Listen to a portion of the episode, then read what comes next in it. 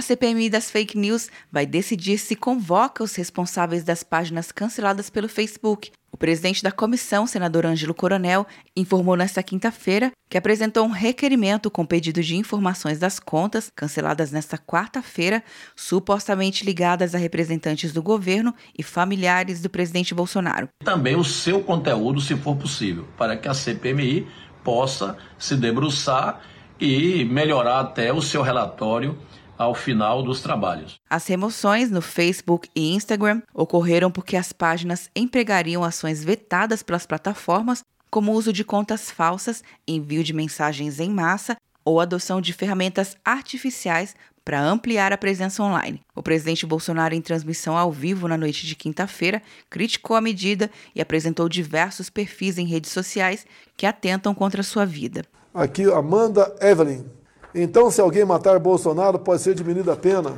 Não vou nem entrar em detalhes. Ninguém fala que essa página foi derrubada. Outra página aqui também. Bolsonaro decapitado.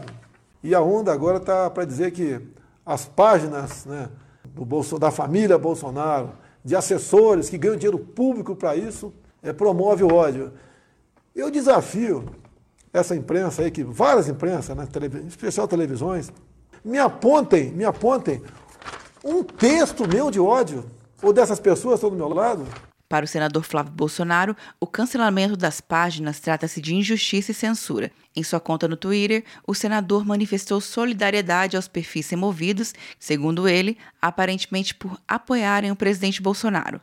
Começou o Arraial Uninter! Para a festa não passar em branco, garanta até 40% de desconto na graduação e pós-graduação à distância. E você ainda ganha a matrícula em um curso de inglês. Inscreva-se e estude sem precisar sair de casa. Uninter.com De Brasília, Luciana Castro.